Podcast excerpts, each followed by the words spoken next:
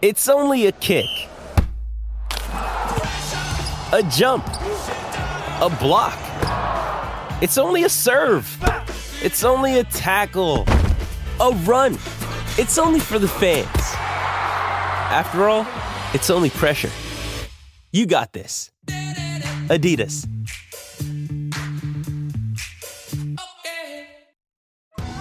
Survivor 46 is here, and so is On Fire, the only official Survivor podcast. And we have a twist this season. The winner of Survivor 45, Dee will be joining us every week. We're going behind the scenes of the biggest moments, the how and the why things happen, and the strategy and analysis you can only get from someone like me, a Survivor winner. Listen to On Fire, the official Survivor podcast, wherever you get your podcast. Yeah, Welcome yeah, back. It's been a Chris. Well, I know you're only back for a day, then uh, back on holidays again. It's a good life for you, lead, isn't it? You guys? Yeah. Do you ever have a break? No. No, racing just no, keeps it going. just keeps going Heals, as you know, and you can tell. You know, I'm only 21. But Yeah. it never ends. But no, it's um. And this morning, gee, how what is it here? Yeah, I know. It's it's it's. Hey, how are you, How are you, mate? Uh, John O. Curtis. Hello, John O. How are you, champion? How are you, pal? Good Stop. to see hey, you, mate. we're on air here, mate. He's always trying to butt in. Oh, well, mate. Since you moved up, this is John O. No Legs Kudus, who who moved. He had a skateboard when we first met him, Yeah. and he came to South Africa, didn't you? And now he's got a flash electric. Oh, Have a look at this thing. Look at you're The Rolls Royce You're a, buggies. you're a lair, mate. You're an absolute Exactly lair. right. Good to see you, mate. How time you got going? Hey, you're right. I mean, doing what you do is 24 7. Yeah, but it's fun. yeah. Um, well, have you been through this? Given this, this will be the last chance we get to chat to you uh, before the, uh, the the two year old and the three year old. I wouldn't mind your, your thoughts. The two-year-old, I think the favourite's an absolute moral. It's just got to draw a gate here this morning. Yep, Uh, okay. I don't see how I, I can find issues with Spywire. I can find issues with the Arabian Summer.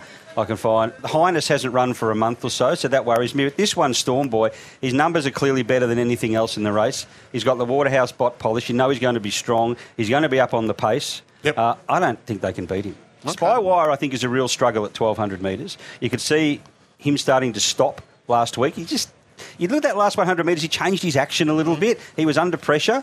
Uh, and past the line, five, ten metres past the line, that horse of uh, Tony and Matty Sears, Bo Dazzler, he'd gone past Spywire. So that's a query for mine. Arabian Summer was good, no doubt about it, had a lovely run, um, but that Ballarat form wise just worries me slightly. It never stacks up. Yep. Uh, and Highness is, Highness is the query. I just don't know, having not run for four weeks, Yeah. W- was good overhauling Spywire, but then you've got that Spywire form again, which I'm a bit iffy about. So I just keep coming back to Storm Boy. As long Well, as he doesn't draw 16, I think he's a good thing. I can tell you, as I mentioned at the start of the show, Michael Freedman has left the Gold Coast late yesterday afternoon to watch Highness work this Yep. morning in Melbourne, uh, in Sydney, I should say. And uh, talking to Michael's wife, Anna, just briefly last night, she said Tommy Berry is bullish.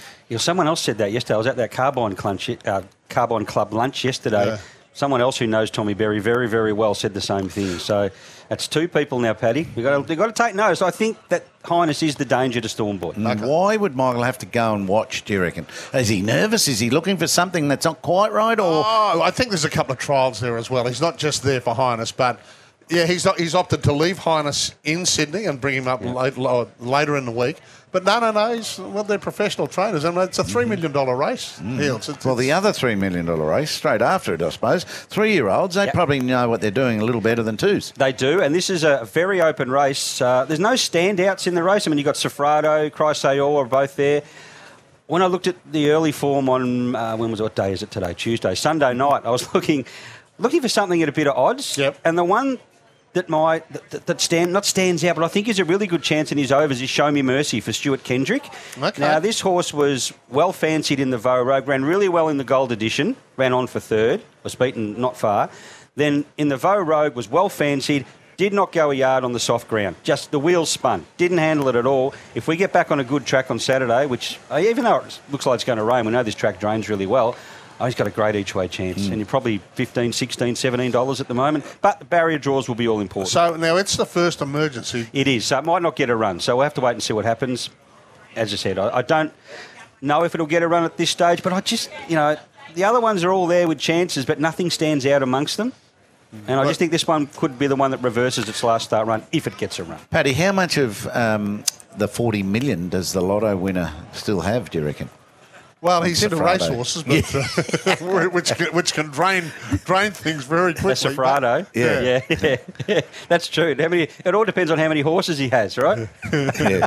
but, was he into horse racing? He He just liked decided it. to look said. around, didn't yeah, he? he liked it. He Looking out- for ways to spend his newfound fortune in turning 19, he began buying horses. Well, why not? Looking for a way to get rid of his newfound fortune. Oh. So he was a disability worker, Cliff Little from Cairns. He won 40 million in lotto Yeah. uh, five years ago. Bought a racehorse. Look, he bought houses for his kids Great and a idea. sports car and things like that. So he looked after the family. But look, it's a, this is one of the great stories. Again, Yeah. you know, look, with Rex Lipp, who's what 75, and it doesn't Yep. look 75. One of the legends of Queensland racing, and and uh, and a guy who's won lotto, and they they're going to aim up in a three million dollar race, and hopefully it's going to be a Queensland victory. Yeah, and look, Sof- the thing about Sofrado is you know he's going to get back in the field, Yep. and that might be a concern. I mean, uh, we did see. But we didn't see a lot of horses make ground on Saturday, but I think that had a lot to do with the tempo as well. But as I've said on, on, on air a couple of times, if you're forward in your races, if you're in the first four or five, you're going to win 70% of the time anyway. Mm. It's too hard. You need to rely on luck and a lot of other things when you're back in the field. So Sofrado will need luck. Mm, yeah, that's terrible. Can't they improve that? I've been working on my speed ratings uh, quite a bit this morning. and see these. Look how low. Look how is what's that done on an average of how he's Yes. started begun so yeah, far? that, that'll go on. That's an average of where he positions in the run, but you have to take distances into account as well. Yeah. Because over 1,200 metres, you're not going to be up the front anyway because it's too short for him. So, yeah, he will get back in the field. Right. Well, we've put you on the spot this morning because we haven't seen the barrier draw, so it's unfair to any tipster and form student uh, like you. But at this stage, as we stand here without the draw being done, you like the favourite Storm Boy. You think it's, uh, it's I think he's a good thing. hope. I think he's a really good thing, and if he if he draws a good barrier this morning, he will tighten right up. Uh, and look out for number 19 in the Guineas. Yeah, Show hopefully we get a run. Needs to get a start. First emergency for Stewie Kendrick. Show Me Mercy. Uh, if it doesn't get a start, where would you look? Oh, look, Sydney Bowler's on the up. This horse Yeah. for John O'Shea's, but it's winning benchmark 78s and stuff. But it's heading in the right direction. So Okay. maybe, but I'll probably change my mind before the end of the week. Right, no problems. Always great to catch up. Yeah. Pleased, pleased you found a park. Oh, And- Jesus, tell you.